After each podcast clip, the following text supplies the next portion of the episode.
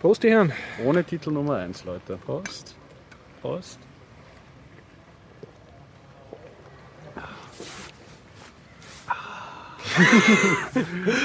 Willkommen beim Podcast zweihundertzehn. Nein, zweihundertelf. Biertaucher-Podcast zweihundertelf. Genau, mit dem Gregor, mit dem Horst und mit dem Dennis. Genau, wir schreiben den... Danke, Dennis. Ähm, laut meiner Uhr müssten wir heute den zweiundzwanzigsten Monat steht leider nicht. zweiundzwanzigster sechster zweitausendfünfzehn. Wir befinden uns im alten A K H, Innenhof drei. Genau, und das Ganze findet statt mit freundlicher Unterstützung von wukonig punkt com, nämlich der Internet der aus Österreich, vom Jörg, und äh, herzlichen Dank an dieser Stelle, wie immer, an, an unseren Sponsoren. An dieser Stelle auch vielen Dank an unsere treuen Flatterer, vor allem Bernd Schlapsi und A. Juwo, mhm. die wirklich immer flattern, sobald der Podcast online ist. Ja, also flattern, sehr nett. Oli Oli.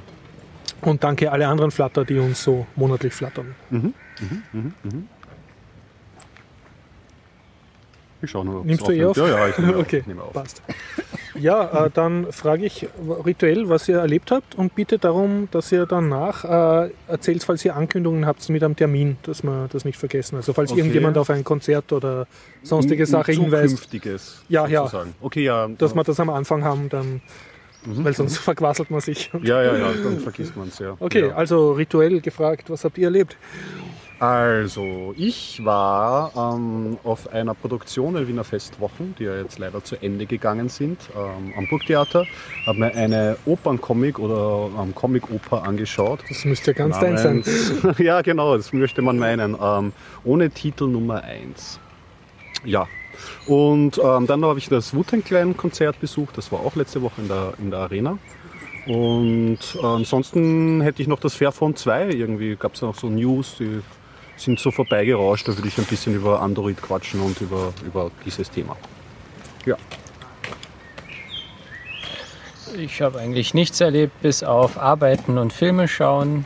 Das Typische. Ich kann vielleicht was zum Wu-Tang Clan sagen, ja. aus meiner Vergangenheit. Also ich habe die nie gesehen, ich habe sie nur mal gehört, aber ich weiß ein bisschen. Das ist, könnte vielleicht eine Überraschung sein. Mhm. Mhm. Ich war im Kino und habe mir auf Anraten vom Gregor und vom Hop Mad Max angeschaut ah. und war sehr begeistert. Sehr ja, ich muss dazu jetzt auch noch meinen Senf geben. Ich glaube, schon der dritte Biertaucher, wo wir über den Film reden. Ja, ich habe es ja extra ausgeschaut. Ich habe es mein zweites Mal auch angeschaut. Und ansonsten habe ich drei Bücher ausgelesen. Ähm, und über die werde ich erzählen. Das eine ist die Zero Marginal Cost Society, die Null-Grenzkosten-Gesellschaft. Das andere ist von Steve Clarke, äh, der Merde-Faktor. Und äh, noch eins ist ähm, Sex of Siamese Twins. Mhm. Und kann darüber ein bisschen berichten. Mhm. Mhm. Ja, womit starten wir? Gut, dann würde ich sagen, starten wir mit Ankündigungen. Ich habe eine, die mir der Harald aufgetragen hat. Okay. Nämlich äh, der Verein, der derzeit O S Domotics heißt und demnächst Internet of Things Vienna veranstaltet und mit anderen einen Hackathon. Der Hackathon findet diesen Samstag statt in Wien, in T U Wien Gödel-Raum. Und das ist in der Favoritenstraße, Gödelsaal, Favoritenstraße zehn bis elf, kann das sein? Favoritenstraße, weiß ich Favoritenstraße auch. Noch was, bitte auf den Shownotes genauer nachschauen oder auf meetup punkt com unter Hackathon nachschauen, und es geht um das Thema vermisst die Welt, vermisst dich selbst. Also man geht hin, soweit ich das kapiert habe, und kann mit Sensoren und Equipment herumspielen und versuchen, Anwendungen zu machen und das halt gemeinsam tun. Mhm. Fangt an um zehn Uhr in der Früh und ist geschedult bis zehn Uhr am Abend. Schön. Schön. Damit habe ich die Pflicht hinter mich gebracht. Ja, ähm, dann steige ich vielleicht mit einem äh, Techie-Thema mhm. ein, oder? Ja, ähm, nur weil ich es vorbeirauschen gesehen habe im Internet, ähm, es wird ein Fairphone zwei geben. Das sollte man vielleicht erklären. Es gibt in, äh, ich glaube, die sind in Amsterdam beheimatet, eine Initiative, die sich das Ziel gesetzt haben, ähm, äh, Smart, ein Smartphone herzustellen und zu verkaufen, das unter möglichst fairen Bedingungen hergestellt wird. Das heißt, die Rohstoffe, die dafür verwendet werden, unter fairen Bedingungen, auch die Arbeitsbedingungen. Und ähm, die erste Iteration, ich habe ein paar im Podcast-Welt ein bisschen so reingehört, ist, ja, du hast ein Fairphone. Wie zufrieden bist du damit eigentlich? Naja, ganz ehrlich, das Fairphone, das Einser, nicht empfehlenswert. Ja, das habe ich äh, nämlich auch gehört. Schon ja. Also die Software ist ein Krampel. Ähm, ist schon ein Android drauf? Oder? Hier ist Android, ja. ja. Äh, der Grund ist der Mediatek, äh, die, ähm, S O C. Die C P U ähm, von Mediatek sind ähm, ziemlich schlecht und man bekommt keine andere Software drauf. Also äh, Cyanogenmod sch- läuft schon gar nicht drauf. Das ist und bitter. Das ist den Entwicklern vom Fairphone äh, nicht nur bekannt, das ist denen bewusst. Und deswegen haben sie gesagt, auf keinen Fall mehr Mediatek. Mhm. Also ich kann jedem empfehlen, schaut drauf, was für eine C P U drin ist. Und wenn da Mediatek draufsteht, Finger weg. Das ist der Grund. Mhm. Ansonsten ist das Fairphone, ja, die Hülle, das es fällt runter. Ja. Gut verarbeitet. Genau, Akkulaufzeit ist in Ordnung.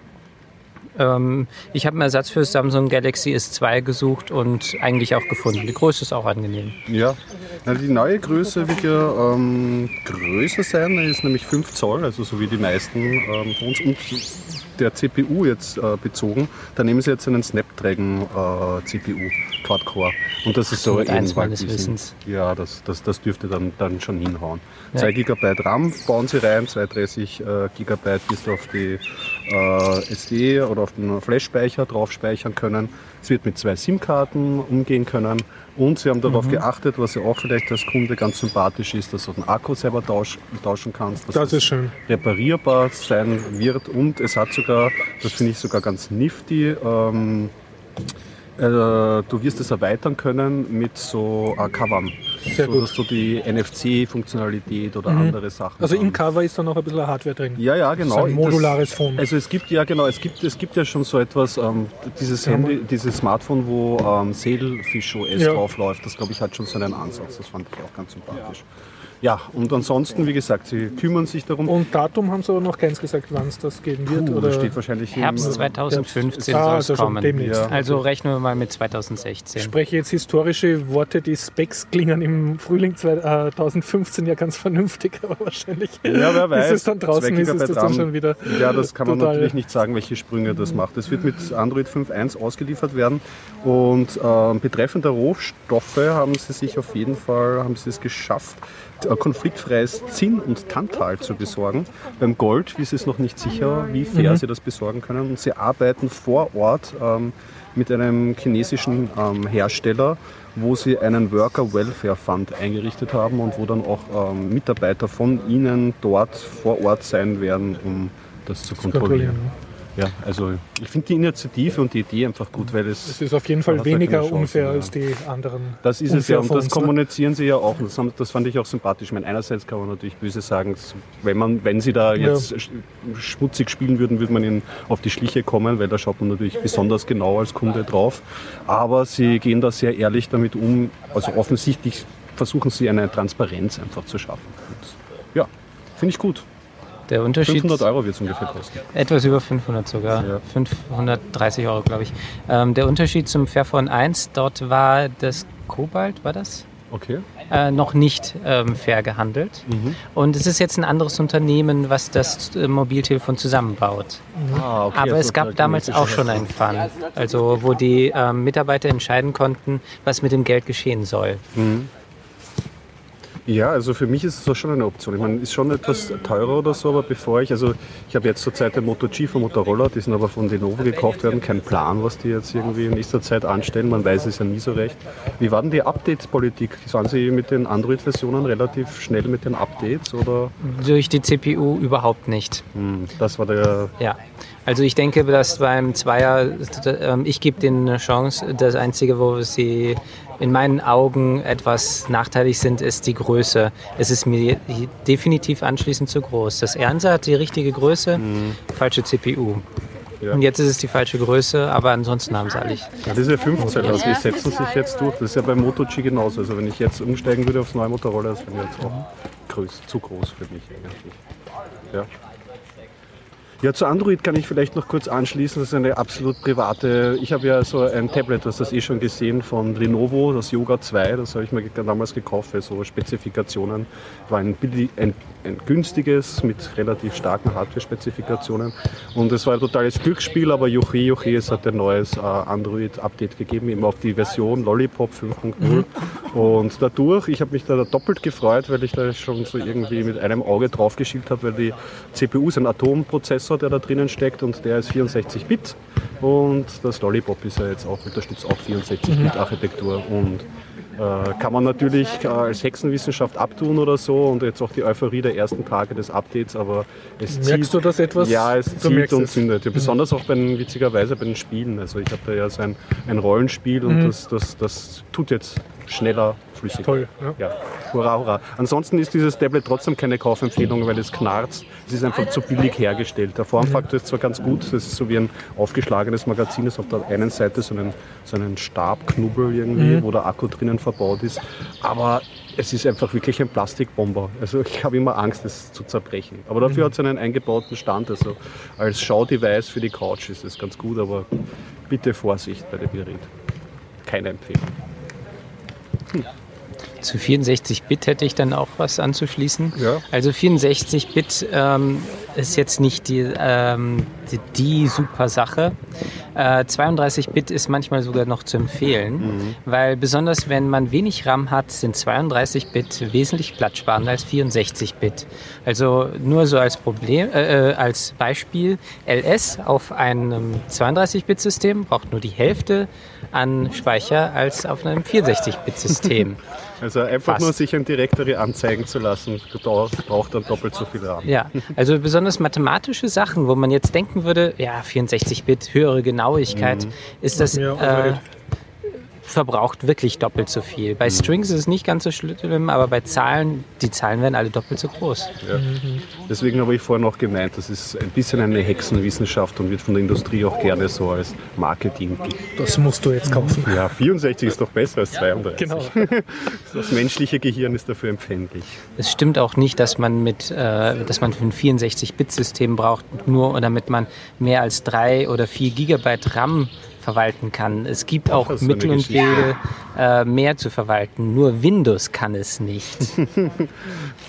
Sehr gut, dass wir auch mit diesem Mythos jetzt witzig, mal genau, genau solche Diskussionen habe ich Mitte der neunziger Jahre geführt. Da ging es darum, ob man mehr als vier Megabyte RAM braucht.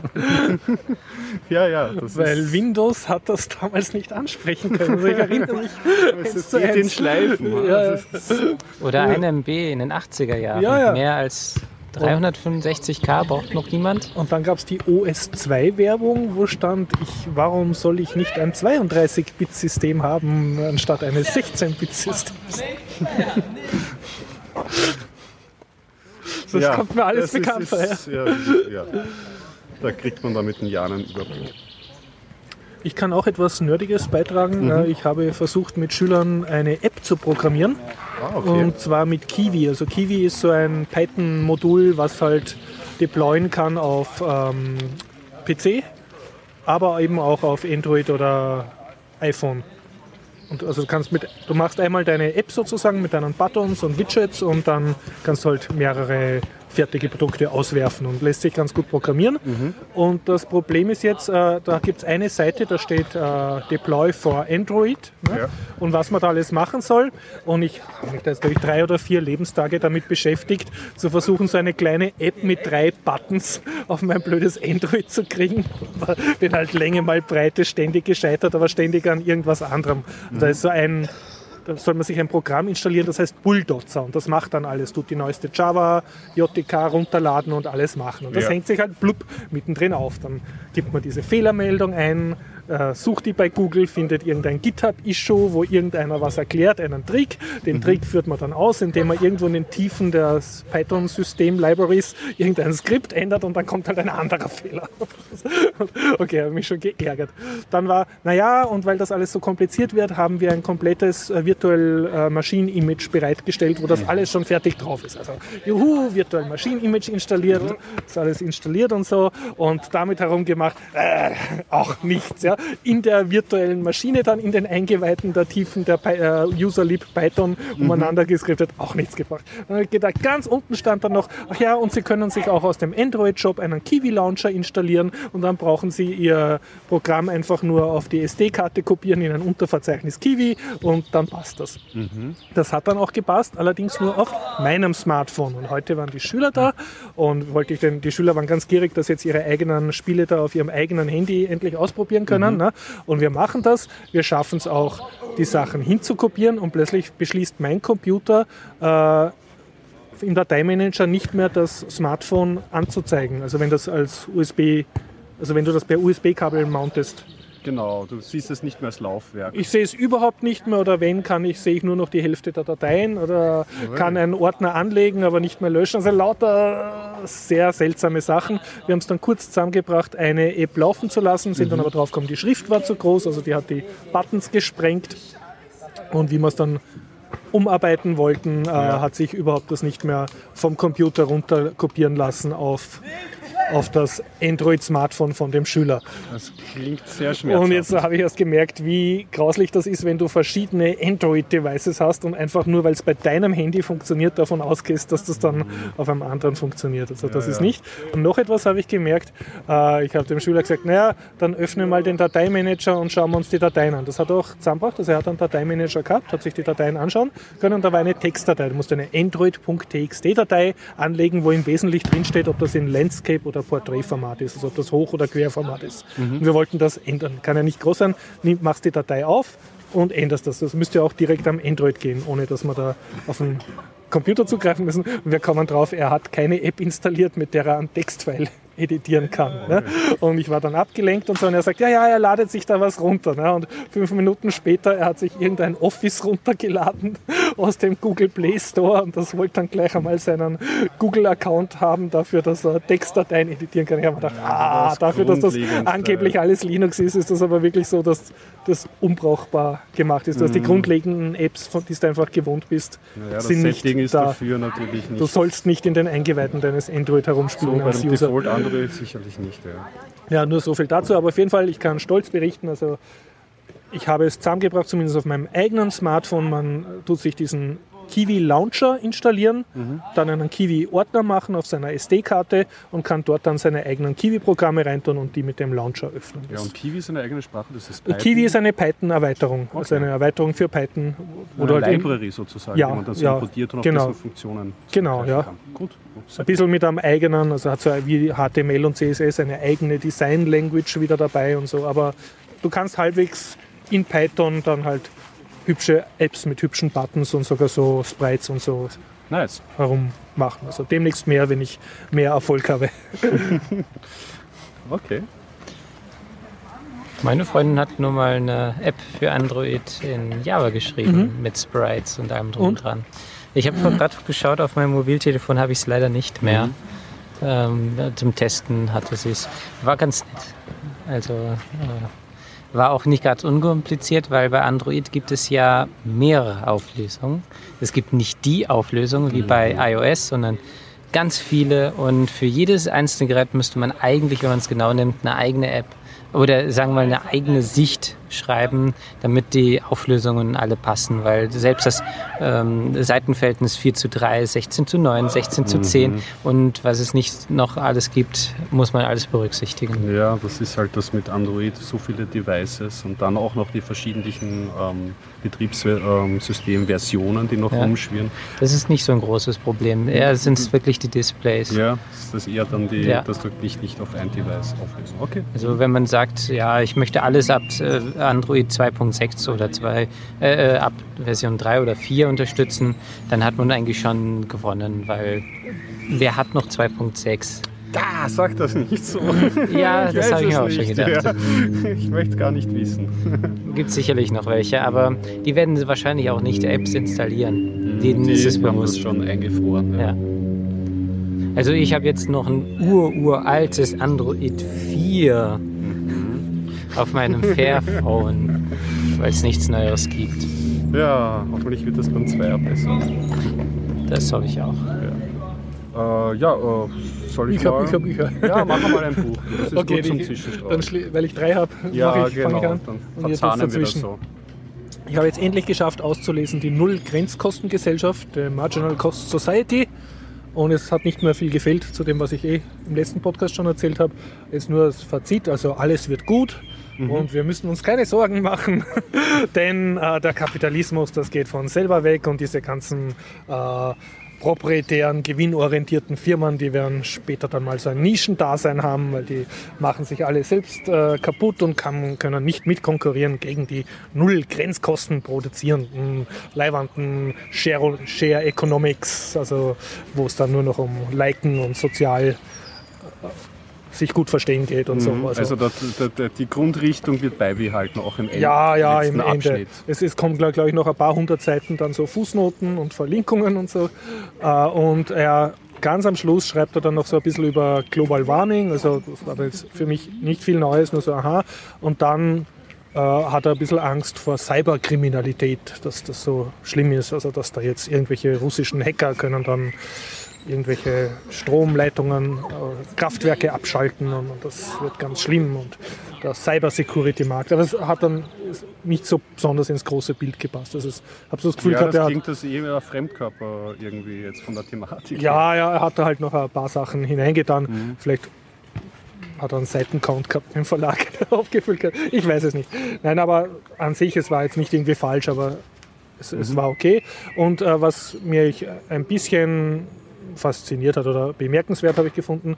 Er hat äh, das Argument gehabt, also gegen die ganzen Doomsayer und, und Global Warming und, und Kriege und alles, dass er sozusagen die Menschheit ständig äh, dem Abgrund entgegenschlittert, hat mhm. er gemeint, nein, das glaubt er nicht, sondern er ist vielmehr der Ansicht, dass ähm, die Vernetzung der Menschen noch nie so groß war wie jetzt, historisch gesehen, also dass wirklich jeder zu jedem mit jedem kommunizieren kann mit null Grenzkosten. Also die Kommunikation praktisch kostenlos ist jetzt durchs Internet. Und er meint, das ist was Gutes und je mehr Menschen sich vernetzen, desto größere soziale Einheiten werden sie bilden. Und das äh, ist eine nette Parallele zu diesen Büchern von Chard Diamond, was wir aus alten äh, anziehenden Gesellschaften lernen können. Mhm. Und zwar hat er gemeint, also, ähm, so dass halt Ein, ein, ein Stamm halt sozusagen bei fünfhundert Leuten oder eine Firma bei fünfhundert Leuten irgendwo toppt oder auslevelt, weil das die Menge ist, wo du noch jeden halbwegs kennst oder indirekt vom Sehen. Und wenn es größer wird, musst du dir Mechanismen einfallen lassen, dass du mit praktisch dir unbekannten Leuten, die du noch nie gesehen hast, trotzdem zusammenarbeiten kannst. Mhm. Und er meint halt, da kommt eben dann, also das geht so, so der, die, ähm, kommt dann halt äh, zusammen halt so kleine Proto-Religionen und Proto-Nationen. Also wenn alle derselben Religion huldigen und selbe Kulte haben, kannst du halt auch mit einem Fremden, wenn du dann merkst, der huldigt demselben Kult, kannst du mit dem auch Vertrauen entgegenbringen. Und die nächste Erfindung wäre dann der Nationalstaat, der nicht so alt ist, jetzt ist ein paar Jahrhunderte, wo man dann halt auch sagt, okay, wir haben was Gemeinsames. Und er schreibt das halt in ein paar Sätzen so hin, dass diese ganzen gemeinschaftsstiftende oder friedenserhaltende Religionen, also diese gemeinsamen Mythen, die man macht, hat er gemeint, alles fabriziert. und, und dann schreibt er so lieb, ja, und diese Nationalstaaten haben dann in ihrer Entstehung haben sie dann irgendeine gloriose, mythische Vergangenheit ausgegraben und, und groß mhm.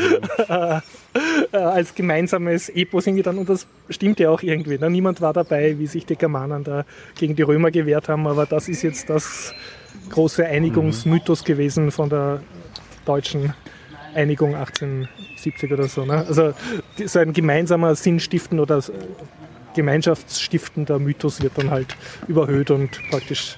Und er meint halt, diese Vernetzung jetzt geht jetzt dann halt in Richtung, also ein globales Erdbürgertum. Also dass sich so die Zivilgesellschaften, so wie ich es kapiert habe, miteinander vernetzen und dann halt ihre gemeinsamen Werte versuchen zu teilen. Und, und dass es sozusagen in der Natur des Menschen liegt, da schreibt er dann über Spiegelneuronen und so, dass man halt sozusagen mit anderen interagiert. Also der Mensch ist eigentlich ein Gemeinschaftswesen und das ist eigentlich eine in uns drinnen eine Grundtendenz bei allen Krieg eine und Aggressivität, dass man kooperiert und man fühlt sich eigentlich wohl, wenn man kooperiert.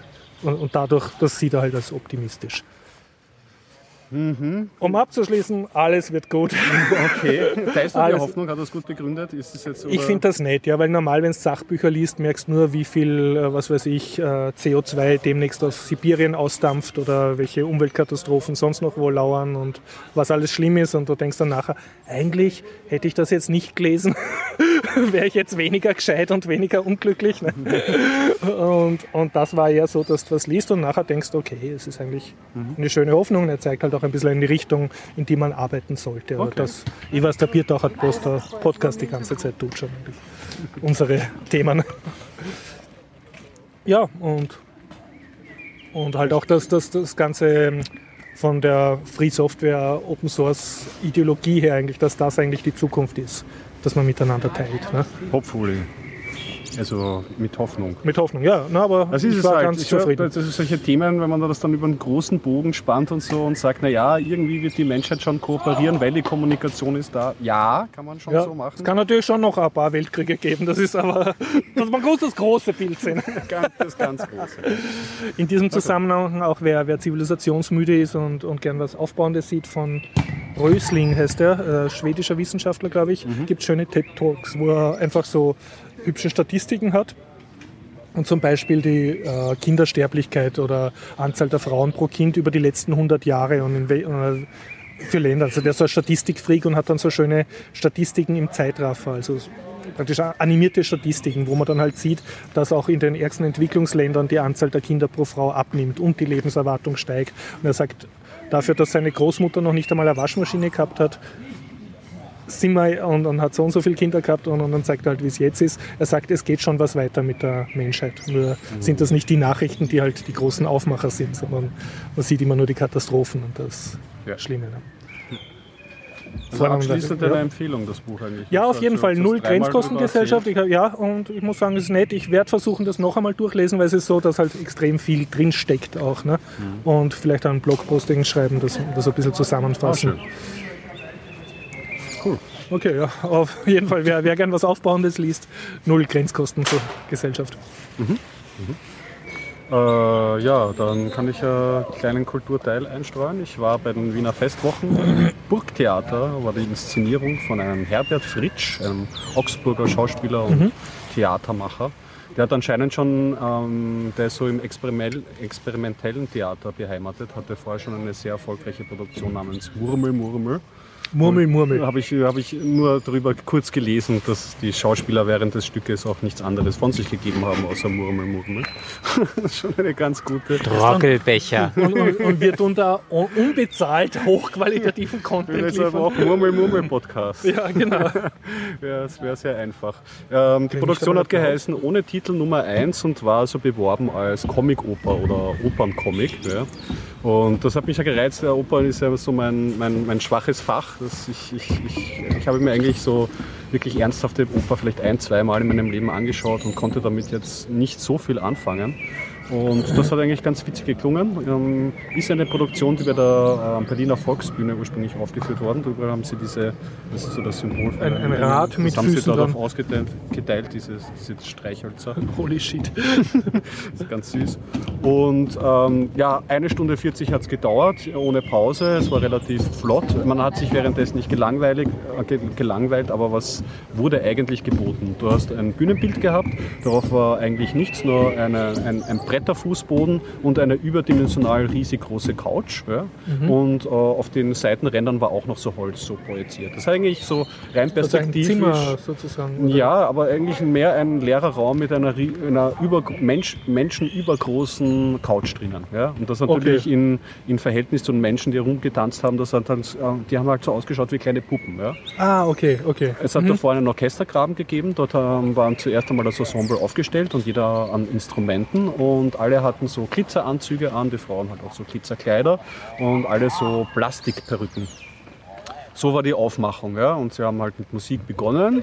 Und auch äh, wie bei Murmel Murmel haben sie jetzt keine echte Sprache gesprochen, sondern so Fantasiesprache. Das ist ja. Komik ohne verständliche Worte. Genau. Und die Handlung nachzuerzählen fällt mir relativ schwierig. Es ist so, dass dieses Ensemble hat jeder einzelne so einen kleinen Part gespielt irgendwie mhm. und Kunststücke hergezeigt oder Ähm, also was hat zum Beispiel eine, eine, Künstler, eine, eine, eine Schauspielerin, die hat irgendwie eine Gymnastik mit ihrer Zunge gemacht und hat das irgendwie hergezeigt. Jemand anderer hat irgendwie ähm, ähm, sich mit einer, mit einer Frau auf die Couch gestellt und sie haben so getan, als wären sie Amerikaner und haben so amerikanische Fantasiesprache gesprochen.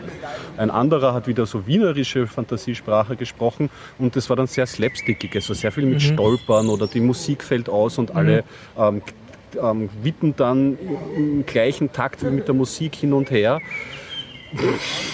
Was soll ich daraus ziehen? Also gelangweilt habe ich mich nicht, es wurde wenig gesungen. Für mich hätten sie mehr musikalisch irgendwie mhm. rumspielen können. Ich habe mir diesen Opernanspruch vorgestellt, dass jetzt mit der Musik mehr interagiert wird. Ja? Und das war schon auch Teilthema, weil ähm, die Schauspieler teilweise in den Orchestergraben wieder zurückgefallen sind und gekraxelt haben und versucht haben, sich wieder hochzuarbeiten und dann so auch so pantomimische Slapstick-Stücke vorgebracht haben. Es ist ein bisschen, weiß ich nicht, ähm, kennst du die Serie Muppet Babies oder so, die es früher mal gespielt hat? Oder wenn man ähm, dem Ding zuschaut, den ähm, Teletubbies. Die, ja, Teletubbies ist auch, ist auch kein schlechter, kein schlechter Einwand, aber diese ähm, Sims oder solche. Äh, ah ja, Sachen, wo man auch nicht genau versteht. Genau, was es sagen, sind ja. so kleine Wesen, die sich mhm. äh, putzig bis verzweifelt irgendwie mhm. aufführen, ihre Kunststücke herzeigen und ich weiß nicht, wenn man weit greift und irgendwie in den Interpretationskasten reingreifen können, ist irgendwie so, ja, sie wollten so verschiedene Facetten der Schauspielerei und das Fremdgesteuerte, also so, sie müssen immer so nach der Musik tanzen und wollen teilweise aber auch aus diesem Konzept der Fernsteuerung ausbrechen, verzweifeln auch ein bisschen daran. Aber also, das also ist, so wie ein, ein Let's Play von Sims, aber mit echten Schauspielern, ohne Interaktion. Ja, man könnte es ein bisschen, okay, ja. ein bisschen so beschreiben. Also, nach Kunst. Es, es, es, es hinterlässt mich etwas ratlos. Was okay. man gut zugutehalten kann, es war wirklich nicht, nicht, nicht langweilig. In dem Wie Sinne. Hat das Publikum dann reagiert? War das so typisches Opernpublikum mit also Monokel und hinter mir? Also ich war jetzt, es war teilweise auch wirklich, es hat sehr variiert von den Kunststückchen, die sie gezeigt haben. Also einer hat dann wirklich dann auch, da wurde dann auch wirklich, weiß nicht, Fäkalhumor gezeigt, der hat dann irgendwie nur so Furzgeräusche gemacht und so. Also da habe ich mir dann schon gedacht, okay, ja, ja. kann man machen, muss man nicht machen, naja, naja. Wo, wo bleibt die entsetzte Boulevardkampagne Na, das mit ist unserem vorbei, Steuergeld? Das ist vorbei, nackert ausziehen, Furzgeräusche, das kannst du alles abschreiben, das ist im Theater alles schon gemacht worden. Das lockst du keinen mehr. Das Österreich ist das nicht kann mehr nicht erregbar. Mehr ja, ja, das ist nur noch schwer. Äh, ja, also wie gesagt, das hat mich unterhalten, aber ich konnte jetzt von diesem Abend jetzt nichts Bleibendes mhm. mitnehmen. Und, und hast eigentlich. Das Comic war jetzt so, also waren irgendwelche Comic-Hintergrundbilder äh, ja, dann? Oder? Das ist ja das Zweite, was ich dem angreife. Vielleicht war da war die, gar nichts mit Comic. Da war, außer diese Plastikperücken mhm. und dass sie eben diese Fantasiesprache mhm. gesprochen haben und dann halt auch eher so Slapstick-mäßige ja, ja. Sachen aufgeführt haben. Nein, und das war mir auch dann zu schwach als Klammer ums Comic herum. Weiß aber nicht, im Titel der Oper kommt das ja nicht vor, das heißt ja mhm. ohne Titel Nummer eins. Ob das jetzt nicht schon vom ähm, Kunst, ja, naja, ob das auch vom Kunstfeuilleton irgendwie da schon so hingeschrieben wurde, ah, um einen okay. Titel Etikette zu mm-hmm. finden, weil auch der Comic-Anspruch ist eigentlich in meiner mm-hmm. nicht, nicht vorhanden. Weil ich stelle mir da gerade vor, man könnte mit Comic da tolle Sachen machen, irgendwie halt so ein Comic-Panel riesengroß ja, projizieren, wo die Leute dann raustanzen oder so, das, oder musikalisch das, meine, also das durch dem, vorlesen Genau, lassen. Das mit dem Pendeln und mit dem Durchbrechen mhm. und so, das hätte ich mir auch schon gedacht. Da soll es jetzt gerade ein paar gute Computerspiele geben, die so aufgebaut sind. Tja, ja, dann werden wir Nerds das eben machen und die Kunst, Künstler nichts sagen. Es ist, naja, wie gesagt, also muss ich zugute halten, es hat schon unterhalten, mhm. aber ich konnte halt nichts rausnehmen. Okay. Ja, das war so meine Wiener Festwochen. Jetzt sind es leider vorbei wieder. Bis zum nächsten Jahr. Ja. Okay. Da ihr mir ja Massive Chalice zukommen habt ja, lassen. Ja, erzähl mal, hast du schon gespielt? Ja, ich habe es schon gespielt. Okay, ähm, ein paar Runden. Mhm. Es ist ein ziemlich deprimierendes Spiel, das muss ich äh, vorwegnehmen. Es hat ähm, als Grundprämisse etwas Deprimierendes, die... Ähm, Die Stimmen, die man hört, sind immer mhm. positiv aufgebaut, aber die Musik und die Thematik ist negativ. Ähm, es ist ein sehr schön animiertes Spiel. Ähm, es ist was anderes als X COM, womit ich es am ehesten noch vergleichen würde, mhm. ähm, weil es äh, dasselbe Spielprinzip ist. Also es ist ein rundenbasiertes Strategiespiel. Taktik. Taktik, genau. Ähm, wobei man zwischen den einzelnen Runden noch Entscheidungen treffen kann, wie zum Beispiel bei X COM ist es ja, dass die man... ausbauen, oder? Genau. Bei Antrag darfst du auch so deinen Thronsaal ausbauen. Richtig, so, ne? Genau. Man kann, in, äh, man kann weitere Burgen, mhm. Forschungsburgen... Das ist auch so eine kleine Strategiekomponente. Genau. Und die ist gar nicht mal so einfach, weil man ähm, das ganze Spiel ist über viele Jahre hinweg. Ähm, viele Jahre passiert nichts und dann kommt irgendetwas. Ein Kind wird geboren, weil man in eine Burg angelegt hat und gesagt hat, so, hier ist der Fürstin oder Fürst, ich glaube, das ist äh, auf Deutsch Fürst, mhm. ähm, regiert hier und ähm, die haben ein Kind gezeugt. Und nach vierzehn Jahren ähm, oder nach sechzehn Jahren ähm, kann man dieses Kind nun trainieren. Dann hast du einen neuen Ritter sozusagen. Oder? Genau, richtig, einen mhm, neuen cool. Krieger. Es gibt äh, zum einen ähm, bei den, äh, Strat- äh, bei den Taktik-Strategie-Runden ähm, den äh, einfachen Krieger, ich weiß jetzt gar nicht mehr, wie der hieß, den Alchemisten und den Bogenschützen. Die drei Kategorien gibt es. Ähm, und man kann sich auch diese heranziehen. Also man entscheidet, nehme ich jetzt... Ähm, welches Paar nehme ich jetzt zusammen, ja, du kannst damit ein bisschen die Kinder Genetik bekommen. Betreiben. Und, richtig, und, genau. Man muss ja, es sogar eine, tun. Eine Generation von Superbogenschützen ja. äh, züchten oder so. Das bedeutet allerdings, dass man dafür einen Krieger verliert, weil mhm. man kann man muss Krieger ja, abstellen, um Kinder zu bekommen. Heim, Heim- und Kinderdienst. Ne? Ja. Tja. Sie sitzen im Thronsaal ziemlich gelangweilt mit dem ähm, Kinn auf dem, endlich, endlich groß ist? auf dem äh, auf der Faust und das drückt schon einiges aus, das sie eigentlich nicht so gerne wollen. Sie würden lieber kämpfen. Ähm, der große Feind ist derselbe wie in X COM im Endeffekt, äh, Aliens.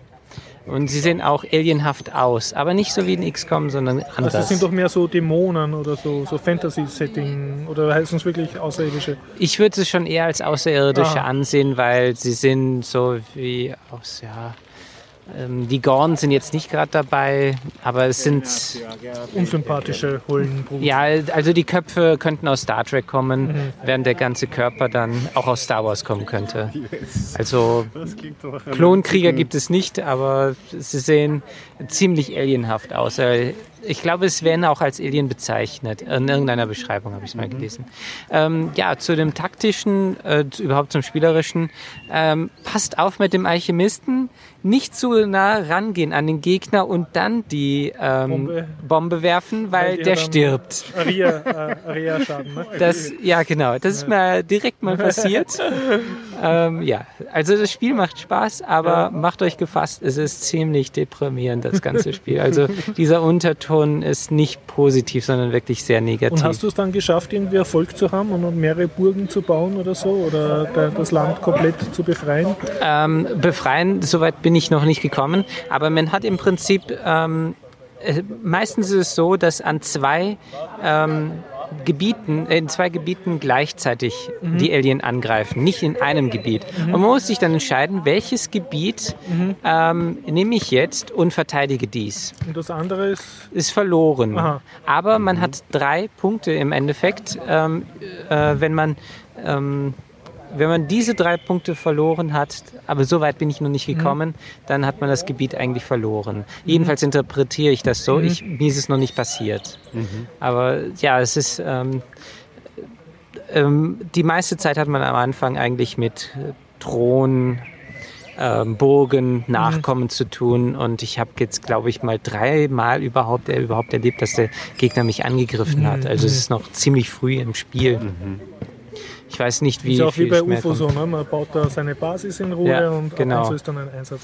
Also man k- klickt irgendwann einfach an und jetzt bitte vorspulen und dann passieren die Jahre so einfach hinweg. Und gerade der dreiundzwanzigjährige Jüngling, wo man sich gedacht hat, nee, den vermähle ich jetzt nicht, ist plötzlich dann schon fünfzig.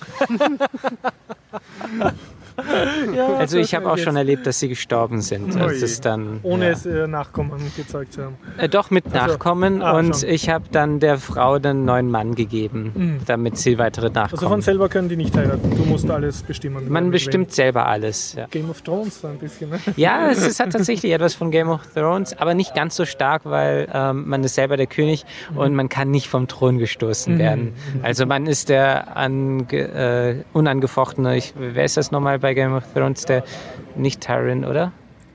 Der, also Lannister. Achso, der, der alte der Lannister. Gro- ja, der, ja. Genau, der alte Lannister, der ähm, im Prinzip alles regiert hat, weil er seine Söhne, kontro- äh, nee, seine Enkelkinder kontrolliert hat, die dann alles kontrollieren sollen. So. Aber man hat auf jeden Fall so ein strategisches Wer darf wen heiraten Element. Ne? Genau, ja. Also es ist nicht gerade einfach. Die Grafik ist bunt, mhm. ähm, positiv gestimmt, der Unterton ist negativ. Interessante Mischung. Und das Ganze mit Aliens und ein Schuss Game of Thrones, das ist ja... ja Das klingt zumindest interessant, ja. Ich ja. muss sagen, ich habe es mir auch gekauft, weil mir auch das Video vom Tim Schäfer so gut gefallen hat, weil ah, das, das bei Tim Schäfer crowdfundet hat, ja.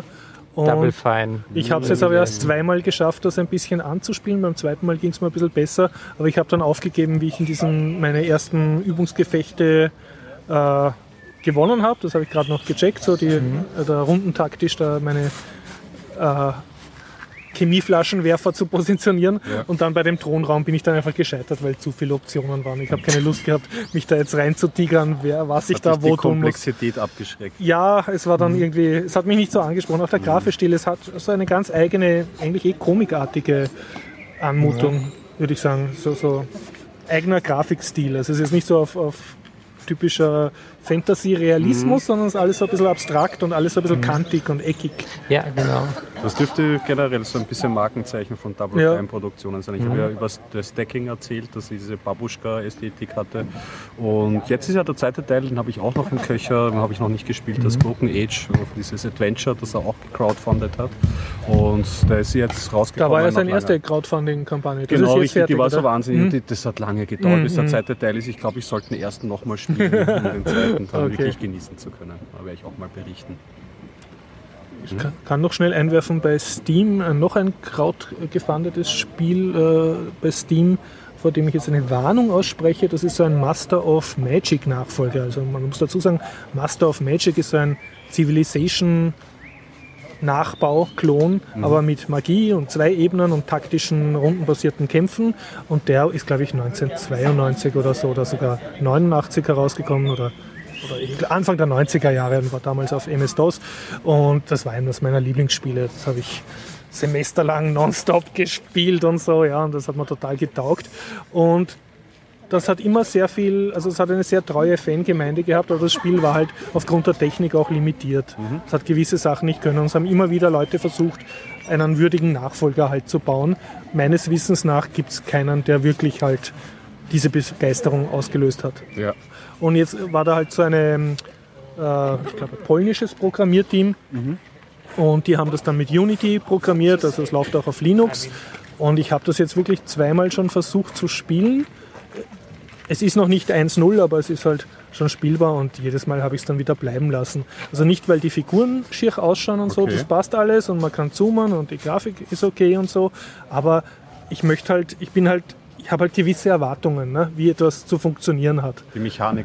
Ja, und wenn ich äh, auf der Strategiekarte bin, möchte ich wo einen großen Knopf, wo steht End of Turn, dass der nächste Turn ist. Ja. Das, den finde ich nicht. Da muss ich irgendeine Taste drücken, die ich mir nicht merke. Und wenn ich irgendwelche Armeen von Punkt A nach Punkt B mhm. schieben will, dann mag ich da einmal klicken und nochmal klicken. Und dann sollen sie laufen und so. Und ich mag nicht klicken und dann passiert nichts und dann klicke ich woanders und dann passiert wieder nichts und dann laufen plötzlich... Äh, So eine hackelige Steuerung. Ja, oder ist mein Computer zu langsam? Ich keine Ahnung. Aber es, es ist einfach schade, weil, weil man sieht, es ist sehr viel äh, Arbeit reingegangen, die Grafik da schön zu machen und mhm. die Einheiten zu designen. Und dann stört mich aber der Spielfluss. Ne? Und ja. Das ist schade. Genauso ist es mir gegangen beim Checked Alliance Nachfolger. Das war auch, auch crowdfunded. Ja, ja. Auch so mit moderner Technik, auch mit der Unity Engine. Also überall merkt man es, weil die kann keine Hexfelder oder die Programmierer können es nicht. Sind alles immer so kleine quadratische Felder. Super, superbe, opulente Grafik und äh, Ich bin aber gewohnt, Checked Alliance zu spielen. Das ist auch so ein, ein Turn-Based Squad-Combat-Spiel. Sehr U F O-mäßig, ja. Also das hat halt ein, ein Söldner-Mercenary-Feeling gehabt und alles so nachgebaut, aber ah, die Söldner sind jetzt einmal nicht die Söldner, die ich von damals kenne, aber das würde ich noch verzeihen. Ja, und B, ich klicke halt umeinander und es ist nicht so, wie ich es gewohnt bin. Also ich möchte mit einem Rechtsklick, dass der da hinläuft und mit einem anderen Klick schießt und stattdessen klicke ich da dreimal und dann passiert nichts und dann finde ich den End-of-Turn-Button wieder nicht und, und das, das verdirbt einem dann halt die Freude. Und ich nehme fast an, jemand, der die Originalspiele nicht kennt und sich in diese Nachfolger einarbeitet, hat es sogar leichter. Ja. Ja, das ist so. Okay, das ist so, das kann man ja bringen. Schon zum, das, damit schließe ich es ab. Äh, einen äh, Master of Magic-artigen Nachfolger gibt es, das ist die Age of Wonders-Reihe. Da ist jetzt der dritte Teil auch rausgekommen. Mhm. Oder vierte Teil. Okay. Oder dritte, ja. Also es ist nicht ganz dasselbe, aber es ist halt immer wieder das Thema, du bist so der mächtige Game of Thrones, allmächtige Herrscher und schickst da deine Armeen rum und gründest Städte und hebst neue Armeen aus. Also mhm. Civilization in einer Magie-Welt mit etwas detaillierteren Taktikgefechten. Ich kann, ich kann vielleicht noch anhängen, nur weil es mir beim Humble Bundle jetzt aufgefallen mhm. ist, ist von Torchlight zwei, das ist auch so ein Rollenspiel, das glaube ich eher ja. so in Diablo-Richtung gibt, gibt es ja. jetzt auch eine Linux-Version. Ja, ja, habe ich schon gespielt. Ja, ja was, wirklich? Hast du schon gekauft? Ja, hast du ja. gekauft mit dem Humble Bundle? Oder? Nein, die hat mir jemand geschenkt, der hat ah, das irgendwie okay. doppelt gehabt. Ja, das ist auch nicht blöd. Hast du auch schon reingespielt? Ja, ja, oder? Ich habe sogar ziemlich weit schon gespielt, Woll. aber also das liegt wahrscheinlich eher an mir. Äh, mir war die einfachste Stufe zu langweilig, da habe ich dauernd gewonnen und mhm. dann auf normal und hart sterbe ich dauernd. Entweder ich bin zu doof oder... ja. Okay. Es ist dann halt so, man spielt die ersten Level ganz gemütlich durch und dann ist halt eine Progression, wo man auch mit sehr geschickt zaubern, ich zumindest trotzdem immer sofort stirbt und mhm. vielleicht falsch geskillt oder so. Aber es ist, wie du sagst, dieses Diablo-Feeling und läuft gut okay, unter cool. Linux. Im Gegensatz zum Torchlight eins, das hat unter Linux immer so sehr lästige Grafikfehler gehabt. Die waren okay. nicht... Also man hat es trotzdem spielen können, aber ich glaube, wenn man rangezoomt hat, war das Gesicht weg vom Hauptdarsteller. Das ist halt blöd. Ne? Äh, nicht zuträglich zur Immersion. Der ja, gesichtslose Held. Ja, ja. Also, du, du hast den eh kaum gesehen. Meistens siehst du ihn eh von hinten, ne? Weil hm. er so rennt. Aber es war halt so ein Stück lieblos. Ne? Und ja. das Zweier läuft wirklich sehr, sehr flüssig. Oh, super. Also wer gerne lootet und kämpft und herumrennt. Und für den ist das was. Ja, ich ja. habe es mir überlegt, aber ich stecke ja immer noch bei Avernum, Pitfall, das ist ein Android-Tablet-Rollenspiel. Mhm. Und ja, da habe ich aber, ich weiß nicht, über zwanzig, dreißig Stunden reingesteckt und jetzt hat mich irgendwie die Lust verlassen. Keine Ahnung, vielleicht spiele ich es irgendwann mal fertig. Ich würde noch gern zwei Bücher machen. Unterbrecht Sie, habt ihr noch was, um mich zu ja, unterbrechen? Ja, ich habe noch den Wu-Tang Clan. Also würde ich sagen, du bringst mal ein Buch, dann ich bring mal ein springe Buch. ich rein Passt. und dann okay. schließt du ab. Okay, okay. Gut, dann mache ich das äh, weniger gute Buch jetzt in der Mitte. Mhm. Und zwar, ähm, das heißt Sex Life of Siamese Twin, also das Sexleben von siamesischen Zwillingen. Ich habe es okay. auf Englisch gelesen. Autor bitte in den Shownotes nachlesen. Äh, und äh, das ist jetzt U-Literatur, also so unter so ein, was man sich am Bahnhof kauft und so. Mhm. Und ja, haben wir einen Freund ausgeborgt und so hat gesagt, ja, liest das, das ist voll, voll systemkritisch auf U S A und so. Ja, ja okay. Und worum geht's? Es ist so ein bisschen ein, wie soll ich mal sagen, so ein Sex-Fitness-Schocker, so würde ich es jetzt beschreiben. Und zwar spielt es eigentlich ziemlich in der Jetztzeit, das ist angenehm, also es kommen Dinge wie Quake, Quakeslist vor und die Leute können mit dem Internet umgehen und so. Mhm. Also man merkt, das ist halbwegs aktuell und es geht um eine sehr, sehr, wie soll man sagen, fluchende und, und ähm, harte Fitnesstrainerin und die hat in Miami, U S A, hat sie diesen Job, dass sie die übergewichtigen, fetten Leute im Trainingszentrum wie so ein Drill Sergeant herschleift und denen sagt, was sie essen dürfen und ja. auf welcher Maschine sie was machen müssen. Und weil ihr die halt immer am Nerv gehen, weil sie heimlich Schoko futtern, anstatt ihre Diätpläne einzuhalten, tut sie ihnen dann aus Bosheit die Laufmaschine schneller drehen, bis die fast einen Herzkasperl haben und so. Das ist ein, und, ein und Bootcamp, glaube ich. Ja, ja, also das wurde so jetzt in den Medien jetzt eh öfter schon gezeigt. Ja, also sie, sie arbeitet so als freischaffende Trainerin und mhm. geht dann in die Fitnesscentrin und die Leute nehmen Stunden bei ihr. Ah, okay, also sie, also sie sind nicht eingesperrt in einem ja. Camp, aber du, du sprichst es schon an. Es Darauf läuft es geht natürlich in die Richtung und sie ist halt so voll hart und, und, und wenn irgendein ein, ein Bettler sie anschnurrt, gibt es ihm stattdessen eine Visitenkarte, weil sie findet, dass seine Figur schlecht ist und dann mhm. wird es ihm auch besser gehen. Also so komplett dieser, du bist selber schuld an deinem Unglück und also dieses amerikanische, jeder ist seines Glückes Schmied mhm. und halt auch umgekehrt seines Unglücks. Ne? Und, und es äh, spricht halt so heraus, diese, diese komplette Werthaltung. Es gibt nur die Fitten, also die, die was gut ausschauen und die sind dann auch irgendwie überhaupt würdig.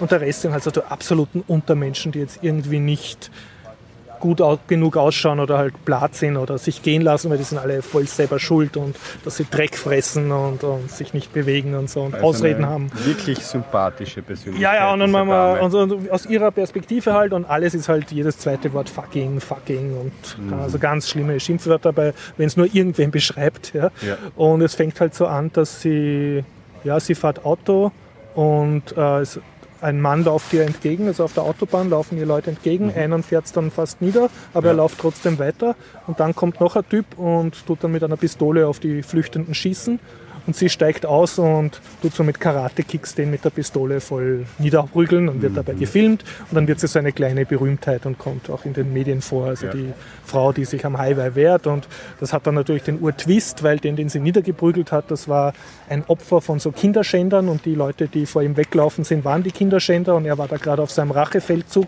und sie hat den gestört, das heißt die ganze öffentliche Meinung dreht sich dann gegen sie, weil mhm. das ist ja natürlich auch so, darf man mit einer Pistole herumlaufen und diese Gandas und ja, und sie ist dann praktisch gezwungen, sich vor ein bisschen zurückzuziehen, weil ihr Haushalt von Reportern belagert wird und so und das geht ja natürlich auch alles am Arsch und sie vertrischt dann den, den Kameraleuten, die sie so abpassen, ver, vertrischt sie dann die, mhm. die und haut ihnen die Kamera weg, also führt sich halt so auf. Ja. Und, und worum geht's? Sie hat eine Klientin, eh die, die sie da fotografiert hat, die wird dann bei ihrer Klientin und so und, und die nimmt nicht genug ab, ja? Mhm. Obwohl sie da alles vorschreibt und sie stellt die auf die Laufmaschine und tut sie quälen in dem Fitnesscenter und, und, die, und dann hat die sogar so ein bisschen Ehrgeiz, das bewundert sie an ihr, also die gibt nicht sofort auf und aber sie ist immer so jämmerlich und, und weak und weak-minded und, und, und sie kontrolliert natürlich immer alles, alles so mit Zahlen. Und du sagst, das gibt's nicht, die trainiert so und so viel, die müsste schon viel mehr abgenommen haben. Mhm. Ne? Und jetzt geht's die zu Haus besuchen, freundet sich so an mit ihr und tut dann heimlich ihren Müll durchstöbern, ob es nicht irgendwelche Kekse frisst, heimlich. Mhm. Geht dann weg, schleicht sich wieder hin, beobachtet sie Nacht, ob es nicht Keks ist, obwohl mhm. sie geht, ruft sie dann an, tust du Kekse essen, also, so voll äh, Psychoterror und trotzdem nimmt die nicht genug ab. Sie nimmt sogar ein bisschen ab, aber eben nicht mhm. genug. Und sie fühlt sich so in ihrer beruflichen Ehre gekränkt. Ich erzähle das jetzt das ganze Buch. Nein, nicht, nicht ganz fertig. Nein, nein, damit die Leute schon ein bisschen. Ist also nicht bis zum Ende. Also ich möchte nicht unbedingt, dass sich das jemand kauft. Ich möchte das ersparen. Okay, aber ist es nicht so gut. Okay, sonst einfach weg. Na, es ist schon gut, sonst würde ich jetzt nicht so viel drüber erzählen. Okay, ja, dann, dann eben ja, okay, also nicht ich, ganz spoilen. Okay, vielleicht. Ich versuche etwas nicht komplett zu spoilen. Auf ja. jeden Fall das Lustige ist. Und das ist jetzt in der Mitte vom Buch. Sie fühlt sich immer, es macht dann irgendwie so Klick, also sie sieht rot, ne? mhm. und sie packt das jetzt nicht, dass diese Frau nicht funktioniert. Also sie wird es packen, dass die aufgibt und dann mhm. wäre sie so abgeschrieben. Aber die, sie sieht, die will ja, aber sie wird nicht. Und bevor sie jetzt irgendwie daran, auch nur daran denkt, dass vielleicht ihre Diätpläne nicht funktionieren oder ihre Diät, das geht überhaupt nicht, also das muss gehen, weil da ist sie Expertin, sagt sie, äh, der Grund des Scheiterns ist, dass sie nicht die totale Kontrolle hat. Weil irgendwas macht die wahrscheinlich heimlich nachts äh, Schoko essen und äh, sie muss jetzt für totale Kontrolle sorgen und das tut sie halt und das geht oh, jetzt so genau wie du das. Also sie tut die wirklich kidnappen und mit einer Kette an ein Bett und oh, nur ja, noch ja, die ja, ja. Gesundkost und nur noch die Laufmaschine und ja, daraus entwickelt sich dann halt so ein Gefangenen-Drama, wo es mhm. dann...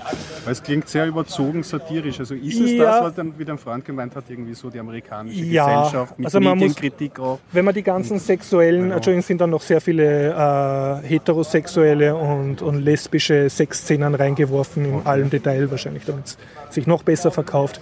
Wenn man das alles wegkratzt sozusagen, dieses ganze Voyeuristische und, und Schimpfige, äh, dann kommt schon ein bisschen raus diese Haltung, so dieses, äh, du musst funktionieren, du musst so und so viel B M I haben, du musst das und das leisten, also dass die Gesellschaft halt nur nach Zahlen funktioniert und es mhm. kommt auch sehr schön raus in den Aufrissbeschreibungen, also sie geht dann zur Erholung immer in diese Nachtclubs in Miami und reißt sich halt irgendwen auf für Sex und das geht auch nur rein nach Aussehen und ja. so und ja, es ist halt so diese super extrapolierte Oberflächlichkeit. Okay.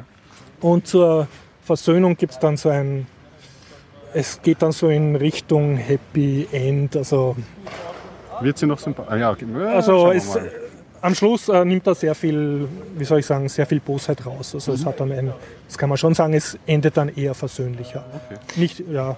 Wer nicht gespoilert werden möchte, ja. sollte jetzt zehn Stunden vorspulen. nein, nein, also aus, ich bin schon fertig. Ja. Also, also Sex Life auf C M N Twin, ja, wenn man es sehr günstig kriegt und kann man was lesen will, ist es dann so, wow, jetzt möchte ich wissen, wie es weitergeht, das hat es schon, aber... Page-Turner-Qualitäten. Ah, das schon, ja, ja.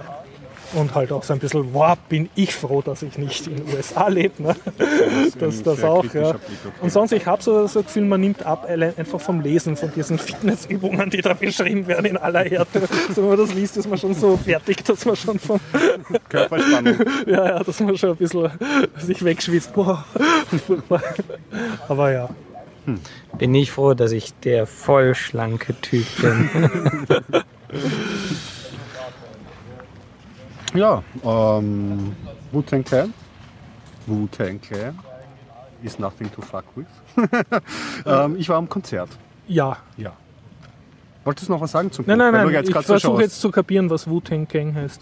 Wu-Tang Clan. Das ist eine amerikanische Hip-Hop-Gruppe in ah, New York okay. gegründet. Es besteht aus mehreren ähm, ähm, Rappern, die selber auch sehr erfolgreiche Einzelkarrieren gestartet haben. Ich glaube, ich kann sie, ob ich sie jetzt alle zusammenkriege. Ich habe sie jetzt auch nicht so doll. Der Risa, der Cheezer, der Method, Method Man, der Ghostface Killer, der Rayquan, oder wie er heißt, ist auch noch dabei.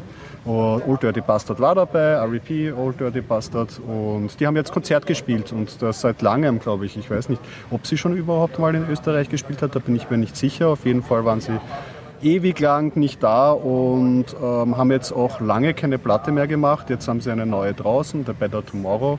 Und ähm, da ich einer meiner vielen musikalischen Standbeine, eben auch Rap und Hip-Hop. Und da habe ich so im Kreis von anderen ähm, ähm, Hip-Hop-Hörern, ähm, ehemaligen, äh, hat sich das so herausgebildet, dass man sich da doch Karten kauft, rechtzeitig, weil das war natürlich äh, weg wie die, wie die heißen Semmeln. Und, äh, also die Rap- und Hip-Hop-Szene in Wien ist groß genug, also dass die dann alle hinströmen. Es, war, es hat stattgefunden in der Arena ja. und das, die Arena ist relativ groß, wenn ja. man das kennt, ein ehemaliges Fabriksgelände, es war bummvoll. Okay. Es war wirklich, es war, also so voll habe ich es noch, mhm. ich habe es noch nicht so erlebt. Mhm. Ja. Mhm. Es war ein Open Air und ähm, es war zwar Regen angesagt, aber es war schönes Wetter und das alleine, das alleine war ja für mich ja eigentlich schon ein fantastischer Abend deswegen, weil ich die Arena als Location so gerne mag. Und weil ich dort noch eben, ich weiß auch nicht, wie ich das geschafft habe, aber noch nie ein Open-Air-Konzert dort erlebt habe, mhm. sondern immer nur in den Hallen. Und äh, das hat mich halt sehr gefreut. fünfzig Euro hat das ähm, gekostet. Sie haben... Schon, ist das viel für ein Konzert oder eher wenig? Heutzutage ist es trotzdem ein bisschen, ich will, also für mich ist es teuer.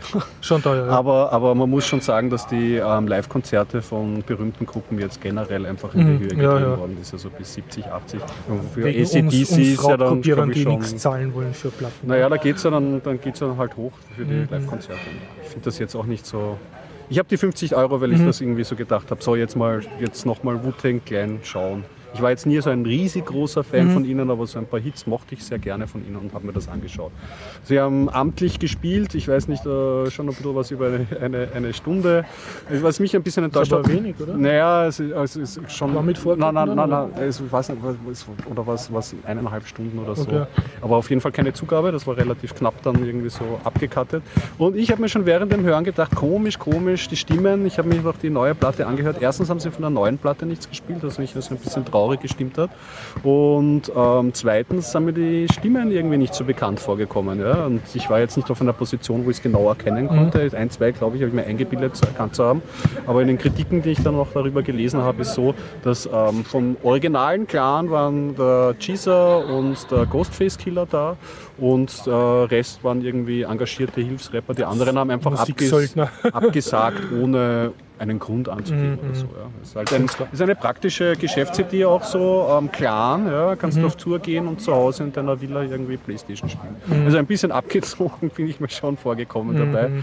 dabei, ähm, wurde aber dadurch versöhnt, dass es einfach ein wirklich schöner Arena-Abend ist. Also wer die Arena nicht kennt, der sollte mal dorthin schauen, einfach mal U drei Erdberg aussteigen und dorthin hinlatschen. Ich habe dann nachher noch in diesem kleinen Punkbeisel ein bisschen Zeit verbracht und so und war in, in meinem Element. Und zur Wu-Tang Clan selber muss ich sagen, die Platten, die sind ja, ähm, höre ich immer noch sehr gerne irgendwie. Allerdings das Live-Konzert hätte ich jetzt nicht unbedingt gebraucht. Also ich glaube, da ist man Vielleicht, wenn man so kleinere Konzerte besucht oder im B zweiundsiebzig haben wir auch gedacht, vielleicht mal wieder ein bisschen die österreichische Hip-Hop-Szene ein bisschen ähm, einhören, so Mieze Medusa in der Richtung. Im B zweiundsiebzig sind öfters, glaube ich, so Open-Mic-Nights und so. Vielleicht, dass ich, dass, dass äh, mir mehr zu Passe kommt als so ein, ein Riesen-Event, wo dann irgendwie Bierstanden und T-Shirts verkaufst, aber irgendwie nicht so der Funke übergesprungen ist, zumindest bei mir. Naja, ich habe trotzdem Kopf genickt, was soll ich sagen? War schon in Ordnung. Du hast mal für die Musikindustrie was getan. Ja, ich gehe ja gern auf Konzerte. Ja.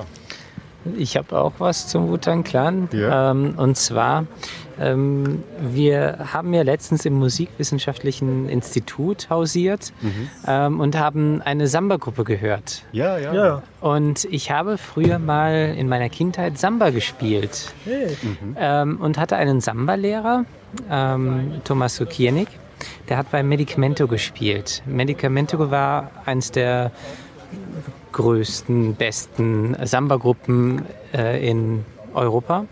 Äh, die kommen aus ähm, Rotterdam oder Amsterdam, weiß ich jetzt gar nicht. Mhm. Aber auf jeden Fall aus den Niederlanden. Okay. Und äh, die haben mehrere Alben schon aufgenommen und ein Album mit dem Wu-Tang Clan. Mhm. Also mit Really? Ein paar Leuten, ja. Da es, es, hört man dann Samba-Rhythmen und gleichzeitig einen Rap. Ah, schön. Und ähm, ja, es ist... Ähm, Samba hören war nie meine Welt, eher das Spielen war meine Welt, mhm. aber die C D habe ich trotzdem des Öfteren schon gehört. Das klingt nach einem interessanten Crossover, ja? Samba, ja. Samba und Ding. Da ja, es gehört auch zusammen.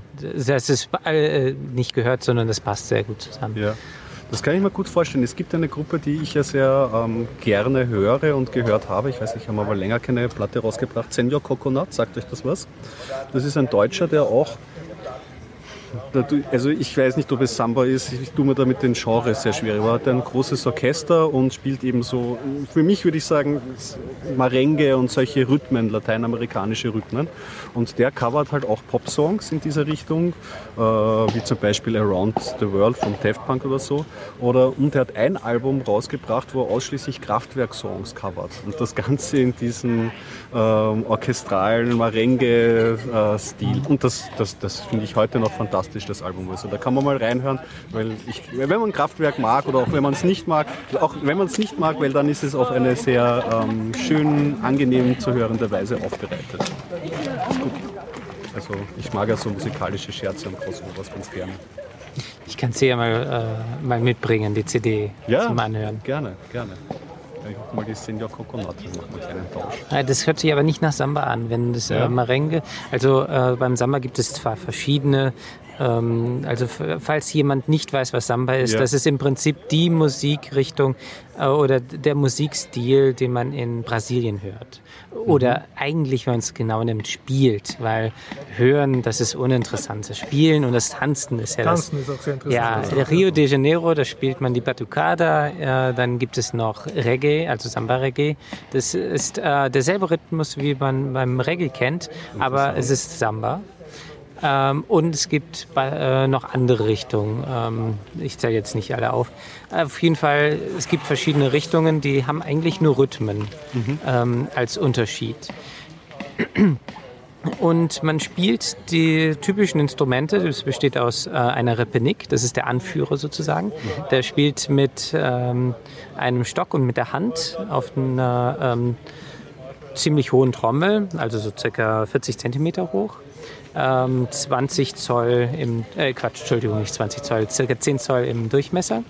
Ähm, der hat auch noch eine, zusätzlich eine Pfeife in der Mund, im Mund und, äh, und gibt ein paar Zeichen dann an, um dann den anderen zu sagen, was sie jetzt äh, machen sollen. Ähm, eine Caixa, das ist im Prinzip eine Snare, eine sehr stark gespannte Snare. Mhm. Äh, eine Sodo, das ist ein zwanzig bis sechsundzwanzig Zoll großer Trumm, ähm, fast einen Meter hoch. Und spielt man mit einem Schlägel, also einem gepolsterten Stock und mhm. der Hand. Ähm, eine Agogo, das sind die typischen Glocken, ding, ding, ding, ding. Äh, einer, ähm, einem Shaker, das ist diese typische Rassel, die man hört. Mhm, so die Perkussion. Richtig. Ähm, und ein Tambourin. Nicht Tambourin, sondern Tambourin. Das mhm. ist ein Schlaginstrument äh, mit einem Fell drüber, das man mit einer Hand halten kann, sehr kleinem Durchmesser und hat keine keine ähm, Schellen oder sowas, sondern man schlägt drauf und es ist ein ziemlich lauter und ähm, markdurchdringender Knall. Ein sehr schönes Instrument, finde mhm. ich. Und das sind die typischen Samba-Instrumente. Zusätzlich gibt es noch die Quieker. Das ist ein Instrument, wo der Name wirklich alle Ehre macht. Das ist ein, ähm, ja, ein Holz... Ähm, Instrument, wo ein Schaffell drüber gespannt ist und äh, es ist ziemlich kompliziert, aber in diesem Schaffell ist ein Stöckchen rein ähm, gearbeitet, okay. aber nicht so, dass da ein Loch drin ist, sondern äh, das Fell wurde so bearbeitet, dass da sozusagen so ein Hubbel entstanden ist mhm. und das Stöckchen hat so einen Knubbel vorne dran und dann wird ein Band drum gewindet und das Fell gespannt. Es ist wirklich richtig stark gespannt und dann nimmt man einen feuchten Lappen, ein Wetttexttuch oder sowas und reibt an den Stock und es gibt so ein richtig schönes quietschendes Geräusch, wie ein Schwein.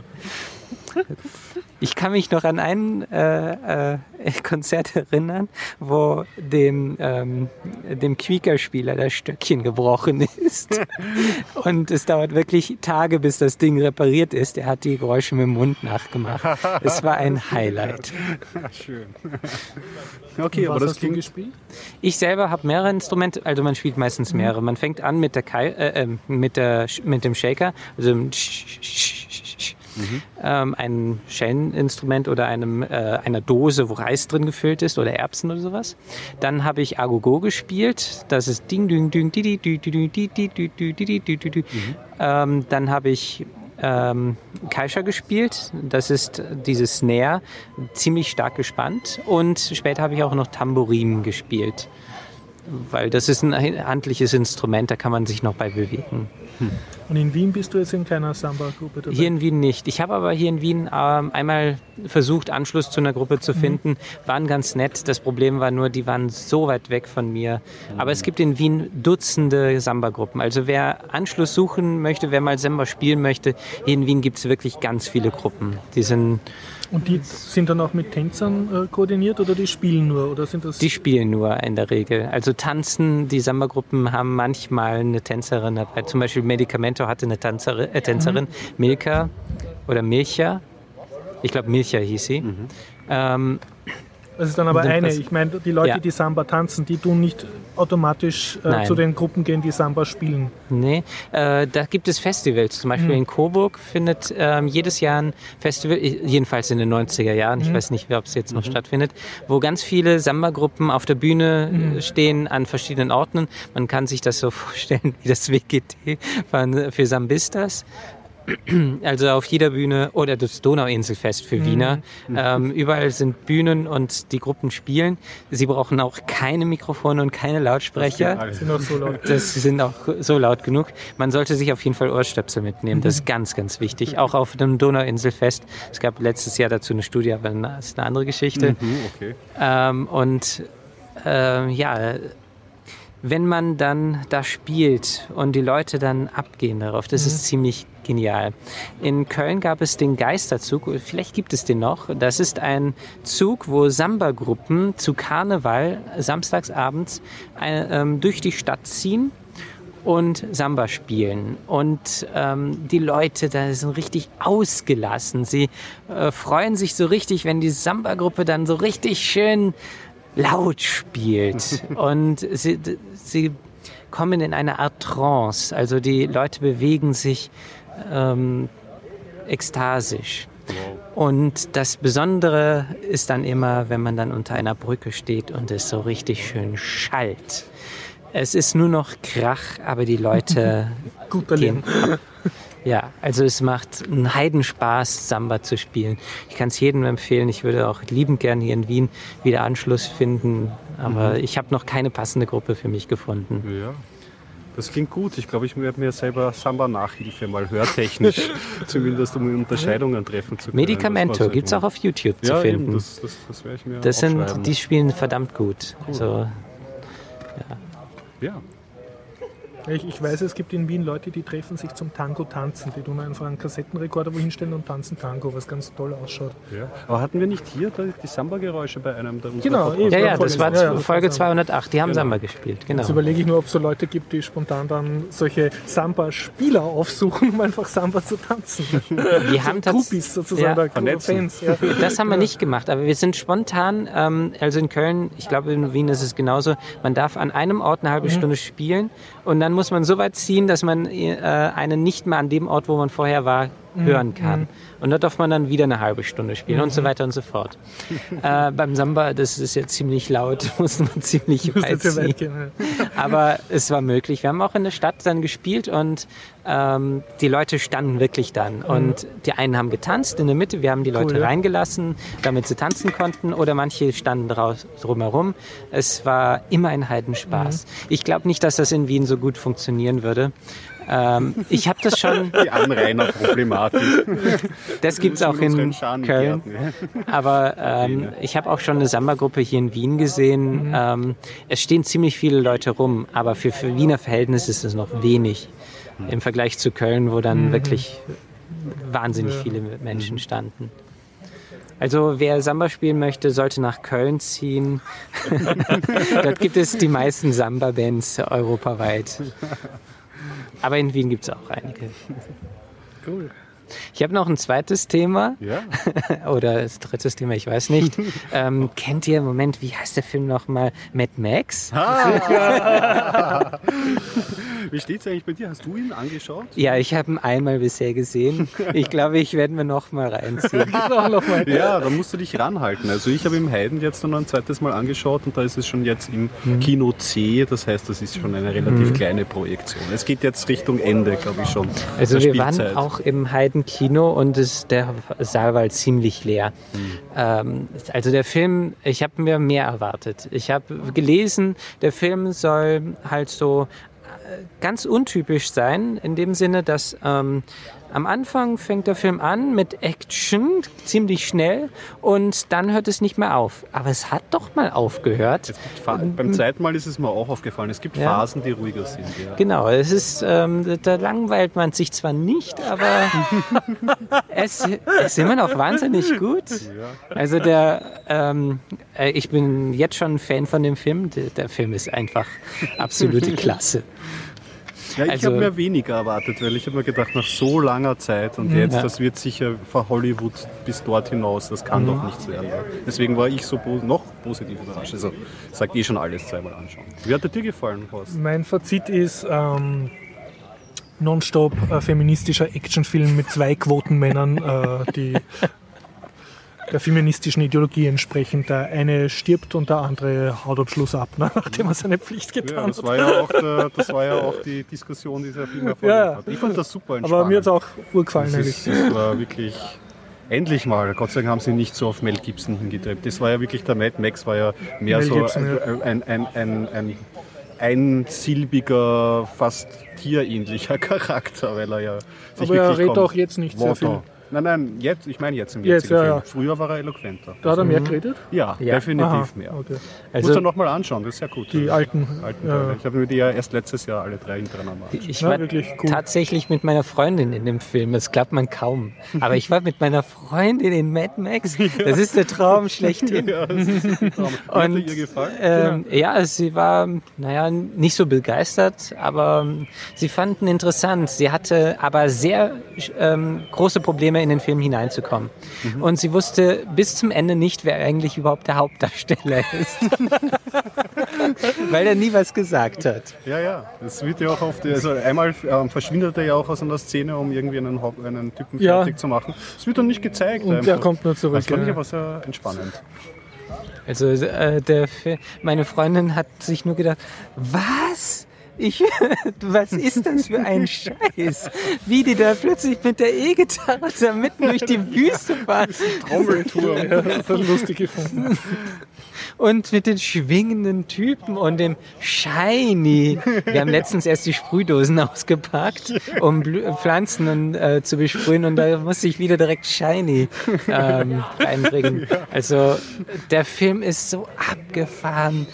blöd genial. Ja, und wirklich auch eine Augenpracht. Also diese Ausstattung, ja. Die einzelnen Leute, die Autos fallen, wie es alles dieser eine Zwischenboss, der diese Richterrobe anhatte, aber diese Richterrobe war eigentlich ein Patronengürtel, der sich überlegt. Ja, ja, der, also das war, der auf diesen Kettenfahrzeug da fährt. Ne? Ja. Und das fast ohne Special Effects. Da ist fast kein C G I oder sogar gar kein C G I drin. Das ist das Bemerkenswerte. Ich habe gedacht, die, der Boden ist C G I. Und es gibt dazu auf jeden Fall jede Menge ja. YouTube-Videos, wo man sich anschauen mhm. kann. Ich, ich glaube auch gelesen zu haben, dass er wenig C G I ja. ähm, einfängt. Ja. Zumindest wirkt er auf jeden Fall erfrischend un C G I. Wirkt sehr echt, ja. Das macht so gut. Ja, also es wirkt wirklich wie eine echte Wüste, wie ja. echter Überlebenskampf. Also äh, die alten Mad Max-Filme werden in der Hinsicht den Überlebenskampf, ähm, dem, äh, also der neue wird dem alten ganz gut gerecht. Ja. Aber es ist schon irgendwie anders. Also am vergleichbarsten noch mit dem zweiten, aber stimmt. Ja. Ähm, der zweite war wesentlich ruhiger. Ich habe noch einen zweiten Film zu empfehlen, ja. Der war aber schon längst im Kino im Februar, Kingsman, falls ihr den noch nicht empfohlen habt. Eine Comic-Verfilmung, nein? Ja, ich, wie, wie, wie. Kingsman, ich habe den nämlich jetzt letzte Woche ähm, nochmal auf ähm, äh, Blu-ray gehör, äh, geschaut. Mhm. Ähm, ein absolut genialer ähm, Actionstreifen, eine äh, Hommage an James-Bond-Filme, mhm. aber auch an Austin Powers. Ah, okay. So, aber nicht so ganz. Bisschen, ja, er ist mhm. auf jeden Fall nicht so ernst wie die James Bond-Filme. Mhm. Man kann lachen. Also Roger Moore, ähm, James Bond-Filme auf modern, aber nicht ganz so schlecht wie Roger Moore, sondern so gut wie die alten James Bond-Filme. Das ist eine weitere Streitfrage. Ich fand ja. Roger Moore gar nicht so schlecht. Ja, der hat auf jeden Fall seine Höhepunkte. Sein Humor war schon ja, ja, irgendwie tragend. Ja, also einer der charmantesten irgendwie. Also sie ähm, in Kingsman wird äh, wirklich alles ähm, ziemlich äh, auf die Spitze getrieben. Mhm. Also was ähm, die Tode von Leuten anbelangt, was äh, die Action ähm, anbelangt. Ähm, und jede Action-Szene, wo Menschen wirklich ähm, sterben, ähm, kommt zu einer fröhlichen sechziger Jahre oder sonstigen Musik. Also man nimmt den Film nicht wirklich ernst, mhm. aber er ist ernst zu nehmen. Er ist wahnsinnig gut gemacht, okay. ähm, sehr zu empfehlen, und die Action-Szenen sind ein Schmaus, weil das Problem der heutigen Actionfilme und auch der letzten zwanzig Jahre, man kann der Action nicht folgen. Mhm. Irgendwann steigt man aus, und meine Freundin sagt immer, ich habe jetzt nichts mehr mitbekommen, was ist jetzt gerade passiert? Ja. Und bei dem Film ist das erste Mal, dass meine Freundin gesagt hat, sie konnte den Actionfilmen folgen. Ähm, und das muss ich auch wirklich sagen, die, Fil- äh, die filmische Leistung ist wirklich grandios. Die mhm. Action-Szenen sind super gemacht. Also man kann den folgen. Ja. Es ist eine Agentengeschichte sozusagen. Ja, es ist ein Agentenfilm. Ich kann ja mal ein bisschen dazu erzählen. Ein Typ, ähm, dessen Vater Agent war, aber schon bevor er überhaupt als Agent wirklich eingestellt worden ist, ist er bei einer Aktion umgekommen. Das sieht man in den ersten zwei Minuten. Ja. Ähm, sein Sohn äh, bekommt daraufhin eine Medaille überreicht, die für seinen Vater bestimmt war, wo eine Telefonnummer draufsteht, wo er sich melden kann, wenn er mal ein Problem hat. Äh, irgendwann hatte halt mal ein Problem ähm, und ruft dort an und sofort ist er frei und wird ähm, dann auch direkt als Agent ähm, engagiert. Okay. Ja, wie sein Vater, aber er muss erstmal durch das Trainingsprogramm durch. Gleichzeitig ist ein lispender Typ, gespielt von Samuel L. Jackson, glaube ich. Oh ja, ja, ja. Ähm, der die ganze Zeit lispelt. Das ist grandios. Ein Bösewicht, der kein Blut sehen kann und die ganze Zeit lispelt. Eine Cappy auf, ernstes Gesicht und plötzlich, hey! Ähm, sehr zu empfehlen. Äh, den besten Gag erzähle ich jetzt nicht, aber er hat was mit Hamburgern zu tun. Okay. Ja, der Film steht schon länger bei mir auf der Liste. Und das Comic nämlich eigentlich auch, das soll auch gut sein. Es soll auch eine, Neu- äh, eine Nachfolger von dem Film geben. Mhm. Ähm, mit Colin Firth in einer der Hauptrollen. Die anderen habe ich vergessen. Dann der, ja, Colin Firth ist eigentlich die Rolle. Ah, stimmt, noch ein Film mit Colin Firth, fällt mir ein. Railway, äh, Rail, Railway Man. Letzte Woche Dienstag, deswegen war ich auch nicht beim Podcast, ah, ja. ähm, war ich in der Sneak Preview. Ich wollte eigentlich auch nicht zum Podcast, aber das sagen wir jetzt den Leuten hier nicht. Genau. Nicht die Moral. Railway Man mit Colin Firth, ein Film, wo, man, wo ich jetzt sagen muss, okay, Colin Firth ist wirklich ein ernstzunehmender Schauspieler. Mhm. Nicht nur ähm, zum Lachen, und Kingsman hat er auch ziemlich gut gespielt. In Railway Man geht es darum, dass er einen ähm, Soldaten spielt äh, aus dem Zweiten Weltkrieg, mhm.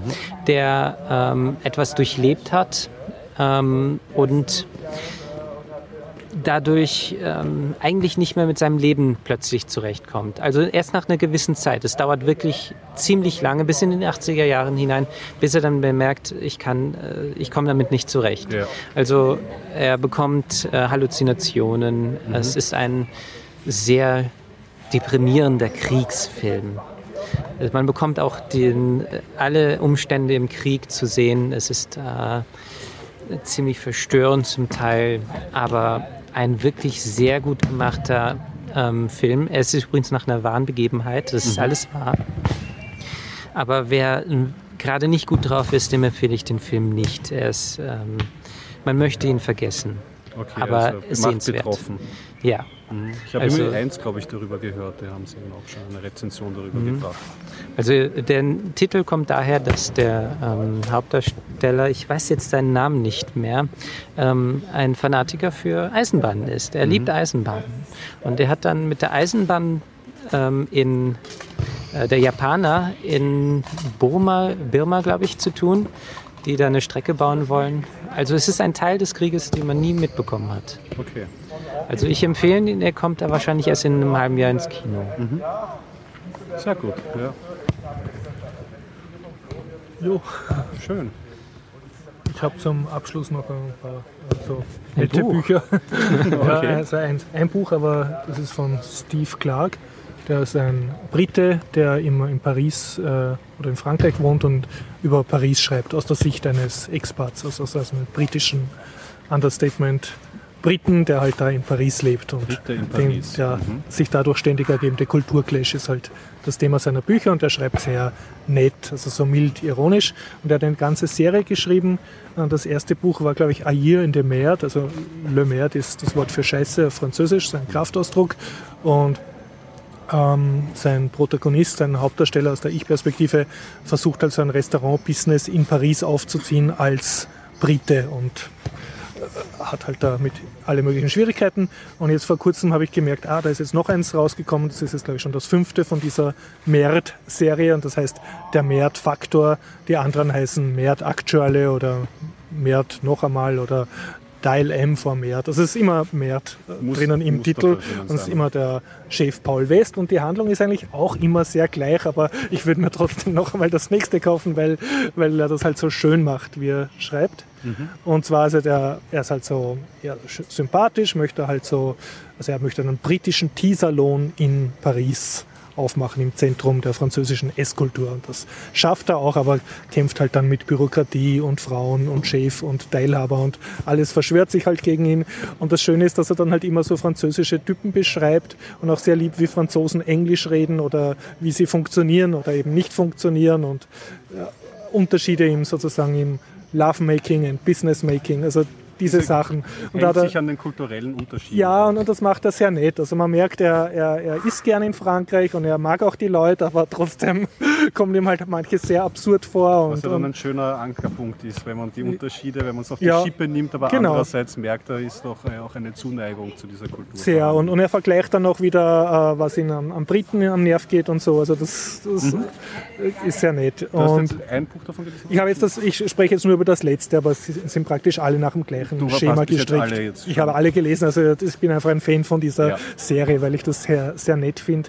Speziell, wenn man mal in Frankreich war oder mit Franzosen zu tun gehabt hat. Halt dieser cool, diese von außen eine Kultur betrachtet und sich nett drüber lustig machen, aber halt auch Äh, ja. Und es geht halt immer darum, dass er mit seinem Restaurant-Business also da nie weiterkommt und ständig wird er von irgendeiner jungen, sexy Französin verführt und vernascht und dann ebenso en passant wieder stehen gelassen und er kriegt halt weder das eine gescheit mit noch das andere. Also er ist da immer so zu ähm, nicht macho genug halt und, und das gefällt den Frauen natürlich auch, aber ja, ist halt eine, eine Spur immer zu langsam für, für alles. Und ja, und dann schlittert er halt auch immer wieder in, in Korruptionsfälle rein und so und, und kommt halt mit diesem machohaften Getue in Politik und Geschäftswelt nicht so ganz zurecht. Er ist halt mehr so Understatement, britischmäßig und so.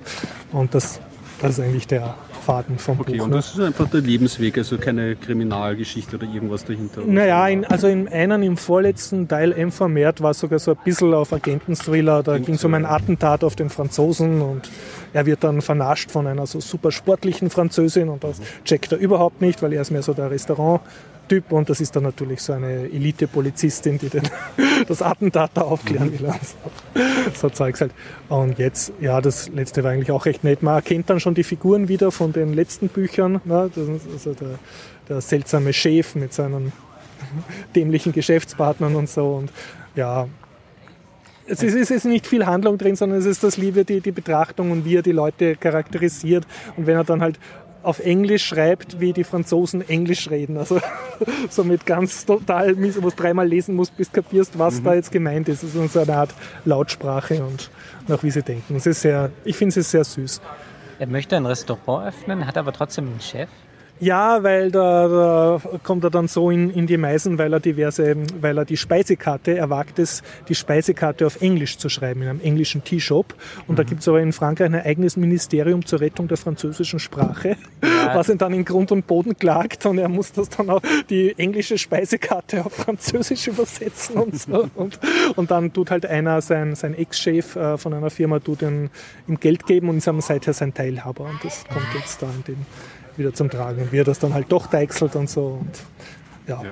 Ist die Reihe abgeschlossen? Oder? Ich hoffe nicht. Also es stand okay. im Vorwort, äh, dieses Buch ist für alle äh, Leser, die ihn äh, jahrelang geschrieben haben, sie wollen wieder ein Buch von der Serie haben. Ne? Mhm. Und ich möchte jetzt, obwohl ich jetzt glaube ich schon fünf von denen gelesen habe, ich möchte noch eins. So ist es halt immer so nett. Und äh, sonst schreibt der Steve Clarke auch seriösere Bücher. Also eins ist tausend Years of Annoying the French, also so eine Art geschichtliches Thema, wo es halt darum geht, wann die Engländer wieder gegen die Franzosen gewonnen haben. Und das letzte ist jetzt so eine Betrachtung über Waterloo und Napoleon, weil das gerade sein Jahrestag ist, halt auch aus der Sicht von ihm, wo er halt sich ein bisschen lustig macht über den französischen Militär und Helden- und Napoleon-Kult. Also sozusagen sein Thema. Äh, ja, also Franzosen dissen ist sozusagen sein Geschäft. Aber ich finde, er macht sehr liebevoll. Okay. Steve Clarke. Steve Clarke.